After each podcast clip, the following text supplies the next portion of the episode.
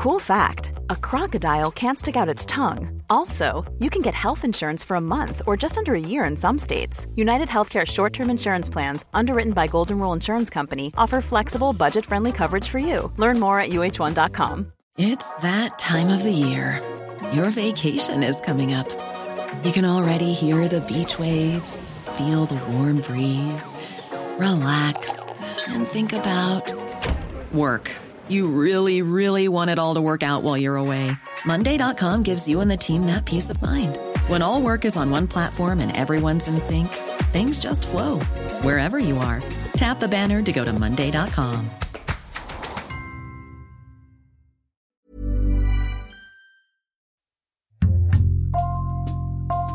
Bonjour, c'est Jules Lavie pour Code Source, le podcast d'actualité du Parisien. En 2014, à 7 dans l'Hérault, Patrick, 49 ans, un homme sans histoire, est porté disparu. Son corps ligoté, en partie calciné, sera retrouvé quelques semaines plus tard dans une grotte. L'homme a été tué de deux balles tirées à bout portant. Son seul tort, avoir eu une brève relation avec une femme mariée cinq ans plus tôt. L'affaire de la grotte sanglante a été jugée le 29 janvier par la cour d'assises de l'Hérault, récit de Louise Colcombé, journaliste au service police-justice du Parisien.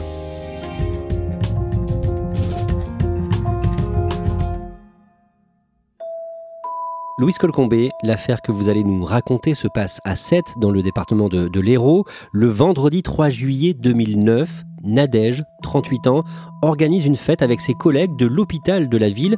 D'abord, qui est-elle en quelques mots? Nadège Chen, c'est une euh, jeune femme qui est euh, mariée, elle a une petite fille de 11 ans et elle travaille depuis euh, un certain nombre d'années à, l'hôpital en tant qu'agent d'entretien. Quel genre de couple elle forme avec Rémi Chen, son mari? En fait, ils se sont rencontrés euh, tout jeunes. Elle avait 19 ans, lui 20-21. Euh, ils étaient dans un foyer de jeunes travailleurs et donc euh, ils se sont mis en couple assez vite. Et puis ils ont pris un appartement, puis une maison. De cette union est née une petite fille. Et voilà, c'est un couple qui en apparence file le parfait amour. Son mari est coiffeur à domicile et elle, donc, elle travaille à l'hôpital de Sète. Qu'est-ce qu'elle fête ce soir-là? Elle fête sa titularisation. En fait, elle a enchaîné les contrats courts depuis un moment. Et euh, ce jour-là, bah, c'est une euh, grande nouvelle puisqu'elle a statut d'agent hospitalier. Donc, elle donne une petite fête avec quelques collègues. Après cette fête, elle rentre au petit matin. En fait, elle s'est attardée avec un collègue euh, dont elle s'était rapprochée beaucoup les derniers mois, qui s'appelle Patrick, Patrick Isoire, et ils ont eu une relation sexuelle. En tout cas, ils ont flirté de façon très poussée pendant la nuit. Et elle rentre donc quand son mari se lève. En gros, elle, elle rentre se coucher. Elle en parle à son mari. Oui, il sait qu'il s'est passé quelque chose. Euh, elle lui dit, elle lui cache pas d'ailleurs, elle lui dit très vite. Et puis euh, voilà, on sait que ça fait partie de la conversation du week-end. Que se passe-t-il la nuit suivante? Dimanche matin, euh, vers 6 heures, Nadège est retrouvée pendue. En tout cas, Rémi Chen appelle un voisin paniqué en lui disant elle est pendue et effectivement, il n'y a plus rien à faire, elle est prononcée morte, elle s'est pendue dans le garage. Elle a laissé une lettre. Cette lettre, elle est assez troublante. Donc, c'est une lettre de suicide. Des bijoux sont posés dessus. Elle n'arrête pas de dire qu'elle a des remords d'avoir franchi l'interdit. Elle s'excuse auprès de son mari. C'est quelqu'un qui avait des principes sur la fidélité. Nadège Chen était très croyante. Et elle a des mots très crus parce qu'elle va décrire la relation sexuelle de façon très, euh, très précise. Cette phrase qui a fait tiquer tout le monde, hein, c'est euh, euh, lors de cette rencontre, il y a eu des caresses mutuelles, une pénétration de courte durée et sans éjaculation. Puis cette lettre, elle se termine abruptement, c'est ni daté, ni signé, il n'y a pas de mots pour sa fille, elle ne laisse rien ni pour sa fille, ni pour ses proches. Voilà, ça parle que de cette relation sexuelle, c'est très étrange. La police va conclure un suicide? Il y a une enquête euh, sur les, causes de la mort, classiquement. Les légistes vont quand même tiquer sur un point, c'est-à-dire qu'en fait, elle a des striures sur le cou qui devraient être euh, verticales ou du moins un peu en diagonale, comme c'est une pendue. Et en réalité, on a des striures qui sont horizontales, ce qui ne colle pas avec la position de la corde. Euh, il y a aussi cinq tours de corde autour de son cou, mais on ne retrouve aucun médicament, aucune trace de lutte. Donc, il décide qu'on ne peut pas exclure l'intervention d'un tiers, mais c'est classé comme suicide.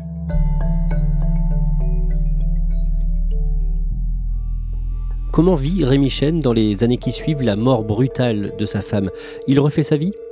Il va se concentrer sur sa fille beaucoup, euh, il va l'élever seul, et puis il va recroiser une ancienne euh, connaissance euh, trois ans après, donc il va se remettre en ménage avec une autre femme prénommée Céline. En 2014, il fréquente une certaine Audrey Louvet.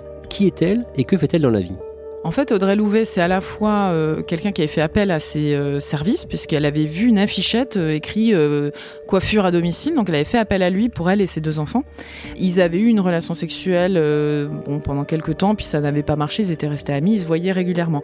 Et Audrey Louvet, en fait, c'est une jeune femme qui fait pas grand-chose de sa vie, qui a une vie difficile, elle, elle vit surtout d'allocation, elle a jamais vraiment travaillé, et puis on sait qu'elle est parfois amenée à coucher avec des gens, voilà, en échange de petits services qui peuvent être euh, un panier de courses ou euh, des dépannages. Euh, c'est une jeune femme qui est d'ailleurs un peu dépressive, quoi. Rémi Chen explique à Audrey Louvet qu'un homme lui doit de l'argent.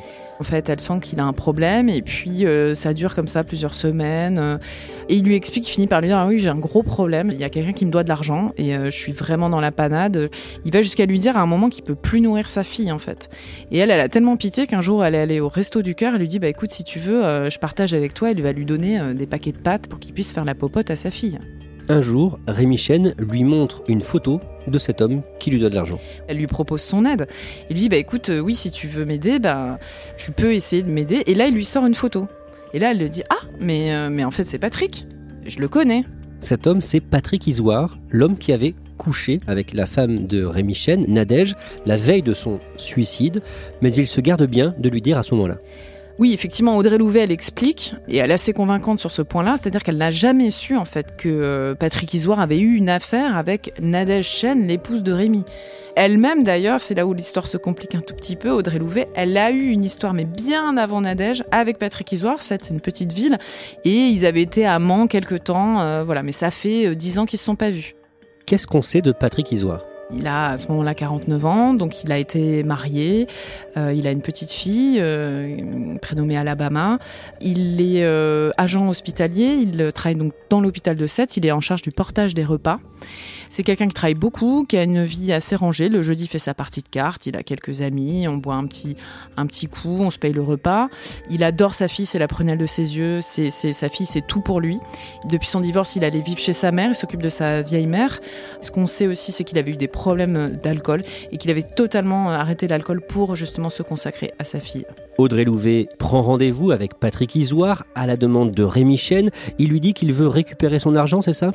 Il raconte à Audrey Louvet qu'il a deux professionnels, des hommes un billet en noir, baraqués, qui vont venir l'intimider un peu et lui dire euh, avec un ton un peu costaud que maintenant ça suffit, faut rendre l'argent. Donc elle, elle va juste servir pour créer la rencontre en fait. Que se passe-t-il le lundi 23 juin 2014 Patrick Isoire, donc il termine son service et euh, il part euh, rejoindre Audrey Louvet. Elle lui donne rendez-vous en fait devant le cimetière du Pi, qui est euh, connu à Sète parce qu'il abrite la, tombe de Georges Brassens. Et elle lui explique que ça tombe bien, c'est proche de son travail, donc il a qu'à passer en sortant et qu'elle, elle veut aller se recueillir sur une tombe.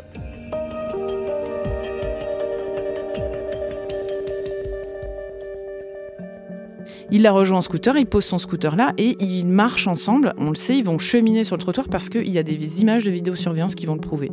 Après ça, Patrick Isoire disparaît. Mais les enquêteurs remontent très vite vers Audrey. Oui, parce que dans le scooter euh, de Patrick Isoire, il y a son téléphone. Et dans son téléphone, il y a le numéro d'Audrey Louvet. Il avait aussi dit à un collègue qu'il avait rendez-vous avec une Audrey. Donc évidemment, il remonte à elle immédiatement et euh, il la convoque pour lui demander des explications. Elle dit qu'elle a eu un rendez-vous galant, qu'elle avait renoué avec lui euh, récemment parce qu'elle avait envie de le voir, qu'ils avaient euh, papoté euh, quelques minutes et qu'elle-même, elle avait repris le bus pour euh, retourner chercher ses enfants. Et à ce moment-là, les enquêteurs font le lien avec Rémi Chen Oui, ils le font immédiatement parce que Audrey Louvet, elle a des relations téléphoniques avec Patrick Isoire, mais elle en a aussi beaucoup avec Rémi Chen. D'ailleurs, c'est troublant parce qu'on se rend compte que quand elle passe un coup de fil à, l'un, elle passe un coup de fil immédiatement à l'autre. Donc ça, c'est assez probant sur plusieurs jours, c'est vraiment euh, troublant. Et les enquêteurs vont découvrir autre chose à ce moment-là. Oui, bien sûr, parce que quand ils tapent Isoire dans leurs ordinateurs, ils tombent sur quoi? Ils tombent sur l'enquête qui avait été faite au moment du suicide de Nadège Chen puisqu'il avait été question de cet adultère, de la relation avec Patrick Isoire. Lui-même, il avait été interrogé, il avait raconté ce qui s'était passé, etc. Donc ça fait quand même deux liens entre Isoire et Chen. Le corps de Patrick Isoire est retrouvé trois semaines après sa disparition. Oui, il est retrouvé pas très loin du tout de là où son scooter était garé, en fait, dans une, une grotte qui est normalement condamnée. Elle est surnommée grotte de Listel. Et euh, ce corps, il va être retrouvé au fond d'une galerie, euh, presque comme un cachot, en état de décomposition, partiellement brûlé. Et surtout, on retrouve deux impacts de balles. Il a été tué à bout portant? Oui, on pense qu'il était tué par un, fusil ou une carabine à environ 50 cm. On retrouve du scotch, donc il était ligoté. Il y a aussi des effets personnels qui ont disparu, comme si on voulait euh, qu'on l'identifie jamais. Tout ça ressemble vraiment à une espèce d'exécution, comme si on avait réalisé un contrat sur sa tête.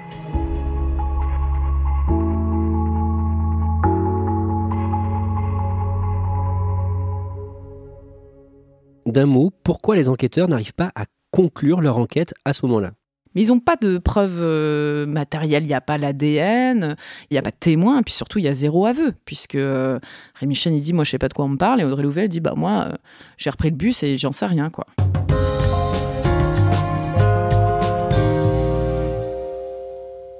Ce meurtre sera surnommé dans les médias l'affaire de la grotte sanglante. À la fin de l'hiver 2016, une émission télé en parle. Audrey Louvet est avec une amie ce soir-là. Elle insiste pour la regarder et pendant l'émission, elle lui fait des confidences. Elle lui dit que en fait, euh, il faut s'intéresser euh, au coiffeur, euh, un certain Rémi, qu'elle, elle y est pour rien. enfin, en tout cas, qu'elle y est pour quelque chose, mais qu'elle a servi que d'appât, en fait. En gros, elle donne le nom du coupable et elle explique les circonstances. Que fait cette femme avec qui elle était? Au départ, euh, elle appelle l'émission en fait en se disant euh, je vais donner mon témoignage et puis en fait elle se reprend, elle raccroche au nez sauf que son numéro est enregistré et immédiatement l'émission en question va transmettre le numéro aux enquêteurs qui vont la voir et là elle leur déballe tout euh, en disant bah voilà Audrey Louvet m'a dit ça. Le 31 mars 2016, Audrey Louvet et Rémi Chen sont arrêtés et au bout de quelques mois, la jeune femme passe aux aveux. Oui, en fait, elle explique qu'elle, elle est, elle est mouillée, mais un peu à son corps défendant. Elle, elle pense qu'elle va donner rendez-vous à un ancien ami et que Rémi Chen, il va venir avec ses deux gros bras, là, il va un peu l'intimider, et puis elle, elle se dit, bon, bah voilà, c'est tout. Sauf qu'en réalité, c'est pas du tout ce qui se passe. D'après son récit, donc, elle donne rendez-vous à Patrick Isoire et chemine. Elle lui dit, écoute, viens dans la grotte où j'ai enterré un de mes chats. Lui, il a pas trop envie d'y aller d'ailleurs parce qu'il aime pas cette grotte, mais bon, passons, elle arrive à le convaincre, il rentre. Et puis là, elle dit qu'au lieu des deux professionnels, elle voit débouler Rémi tout seul, masqué, ganté, avec un sac et euh, surtout un fusil. Et qu'en fait, il les braque, il leur dit de jeter tout ce qu'ils ont par terre et puis qu'il lui dit euh, Toi, tu le ligotes. Donc elle lui jette un rouleau de scotch, elle doit ligoter euh, Patrick Isoire et lui dit Tu te casses et tu m'attends dehors. Donc là, elle va pas rentrer en bus comme elle l'avait dit au départ. C'est lui qui la récupère, il la prend en voiture. Là, elle lui dit si tu parles, je te bute. Elle comprend que ça a dégénéré. Et ensuite, il va la redéposer chez elle, se laver, lui il repart, et après, il lui demande de se taire. Tout ça toujours selon son récit. Oui, c'est ce qu'elle a dit, mais la téléphonie, euh, enfin, des, certains éléments viennent en tout cas en creux appuyer ce qu'elle raconte. Ils sont tous les deux accusés de séquestration et assassinat et leur procès s'ouvre devant la cour d'assises de l'Hérault à Montpellier le lundi 18 janvier. Il va durer deux semaines. Louise Colcombé, vous allez suivre ce procès pour Le Parisien. Quelles questions vous vous posez à l'ouverture? La première, c'est comment on peut avoir une haine qui peut euh, durer pendant cinq ans, aller jusqu'à avoir envie d'exécuter un homme qui a couché avec son épouse euh, si longtemps avant? Qu'est-ce qui fait qu'on peut mûrir un, tel projet? Et par ailleurs, la deuxième chose, ça nous renvoie aussi à cet adultère à 2009, c'est de savoir euh, si ce suicide, c'était vraiment un suicide finalement. Et ce doute sur ce suicide va planer sur tout le procès. Oui, c'est clair d'entrée de jeu, en fait, la présidente va l'aborder, et euh, même si c'est officiellement juste l'assassinat, juste entre guillemets, hein, euh, de Patrick Isoire qui est jugé, en réalité, ça va être le procès de quasiment de deux affaires, en fait. Et il y a aussi la question du rôle d'Audrey Louvet. Oui, parce qu'Audrey Louvet, en fait, elle est passée aux aveux, mais c'était très compliqué. Elle a donné des versions qui étaient un peu euh, hésitantes. Elle a parlé de deux hommes. Au début, elle plaçait pas Rémi Chen sur place. Enfin, c'était un peu compliqué. C'était un peu tortueux, ses aveux. Et on se demande jusqu'où elle se fait pas un peu naïve dans cette histoire euh, de dire, ah, moi, j'étais au courant de rien. Euh. Donc la question, c'est est-ce qu'elle est pas un peu menteuse aussi? Le procès débute. À quoi ressemble Rémi Chen eh bien, Rémi Chen, euh, il ressemble à, votre voisin de palier, j'ai envie de dire. Avec la détention, il a une petite bedaine, petite lunette, euh, il passe partout, un petit accent du Sud. Vraiment, il paye pas de mine. Au départ, il cherche à se montrer calme et respectueux. En fait, on lui demande de décrire sa personnalité, donc il commence par dire bah, Je suis respectueux, je suis calme. Puis, en l'espace de à peine deux heures, euh, on voit un autre homme complètement transfiguré. Pourquoi? Bah Parce qu'en fait, on a d'emblée abordé euh, le suicide de son épouse, la relation sexuelle qu'elle aurait eue avec Patrick Isoire. Et il s'énerve et il dit Mais enfin, si ça avait été une traînée ou une ordure qui avait couché avec tout l'hôpital de Sète, est-ce que vous croyez vraiment que je l'aurais enterré dans le caveau familial? La présidente, là, euh, a un mouvement de recul, elle dit Pardon, mais on a bien entendu, vous venez de parler de votre femme comme d'une traînée. On ne reconnaît pas le, même homme qui était si calme une heure et demie, deux heures avant. Un expert psychiatre qu'il a vu à plusieurs reprises en prison est appelé à la barre. Que dit-il sur sa personnalité?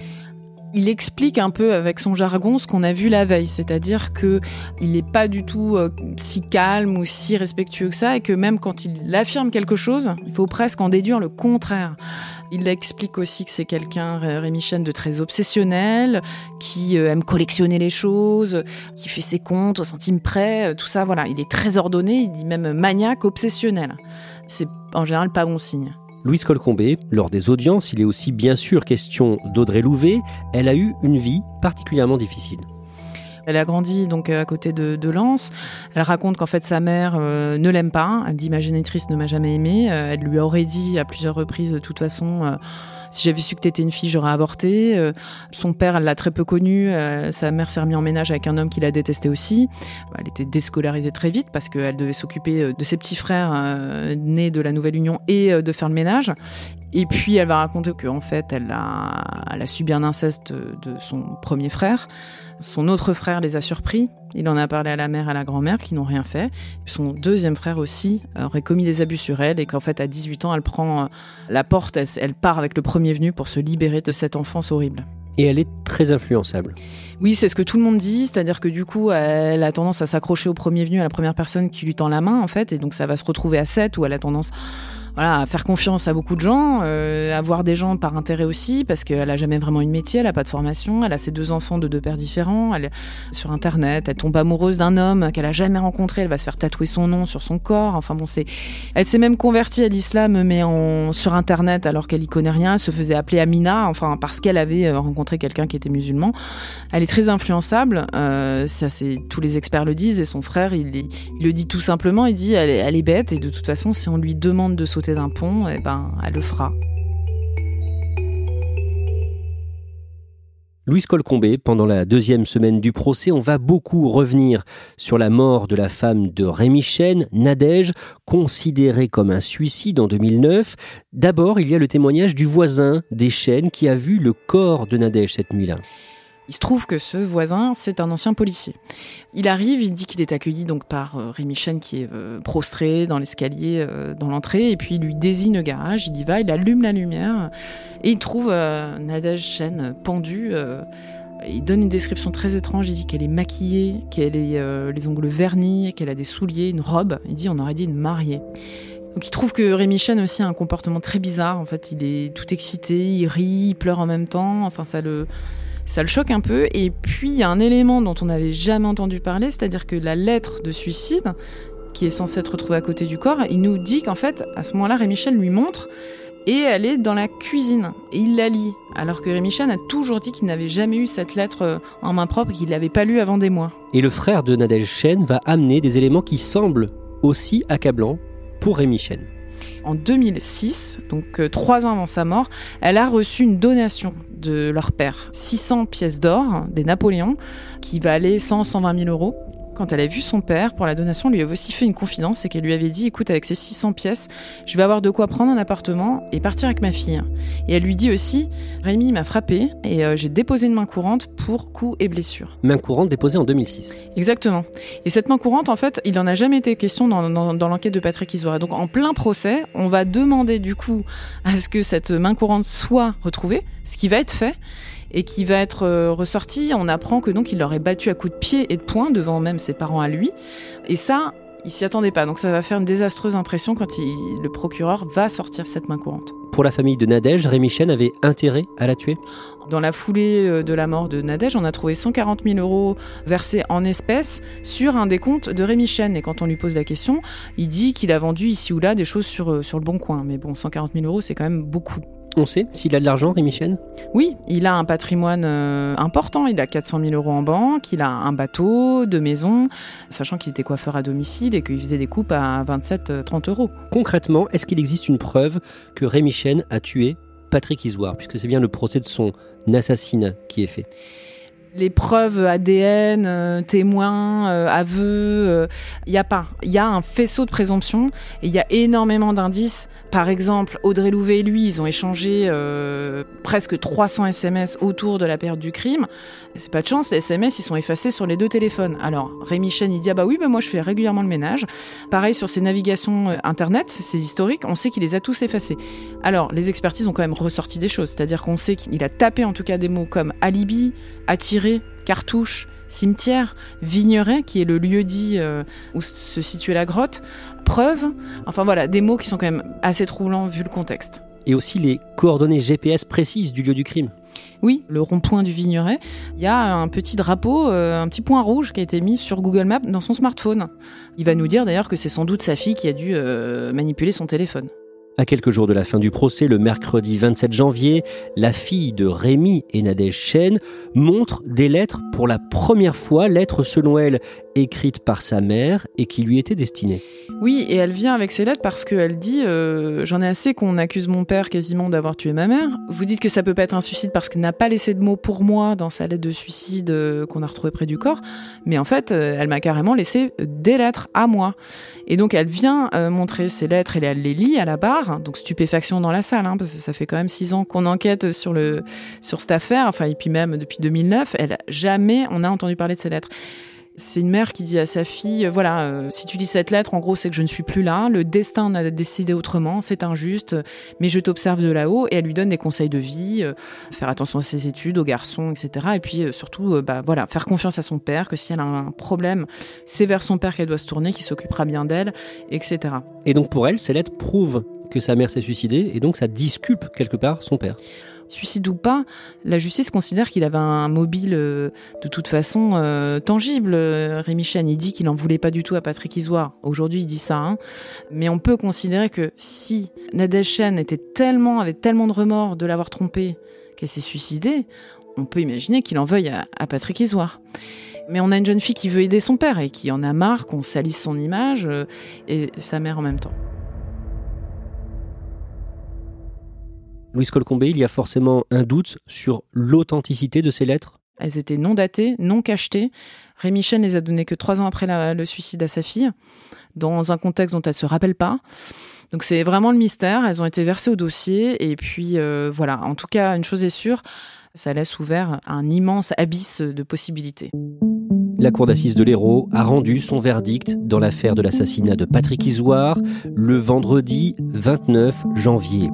Rémi Chen est condamné à 30 ans de réclusion, Audrey Louvet est condamnée à 12 ans de prison pour avoir servi d'appât, mais elle n'est pas reconnue coupable d'assassinat. Louise Colcombé, la mort de Nadège Chen fait encore l'objet d'une enquête aujourd'hui? Voilà, parce que suicide a été classé en 2009, hein, mais en 2015, au regard de l'affaire Isoire, la justice avait rouvert une enquête qui n'a pas beaucoup progressé. La famille de Nadège Chen s'est constituée partie civile. Voilà, on ne sait pas ce que va devenir cette procédure, mais elle va peut-être se nourrir de tout ce qu'on a appris pendant ce procès.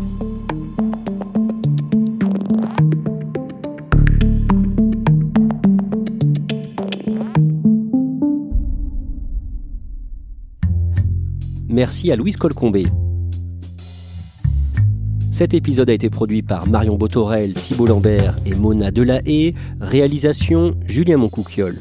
N'hésitez pas à nous écrire code source at leparisien.fr ou à nous interpeller sur les réseaux. Code source est le podcast d'actualité du Parisien, disponible chaque soir du lundi au vendredi. Pour ne rater aucun épisode, abonnez-vous sur Apple Podcast ou Google Podcast par exemple. Et puis si vous aimez Code Source, dites-le nous en laissant des petites étoiles ou un commentaire sur votre application préférée.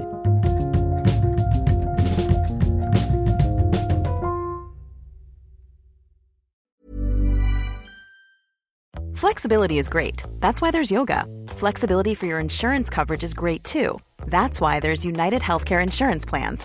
Underwritten by Golden Rule Insurance Company, United Healthcare Insurance Plans offer flexible, budget friendly coverage for medical, vision, dental, and more.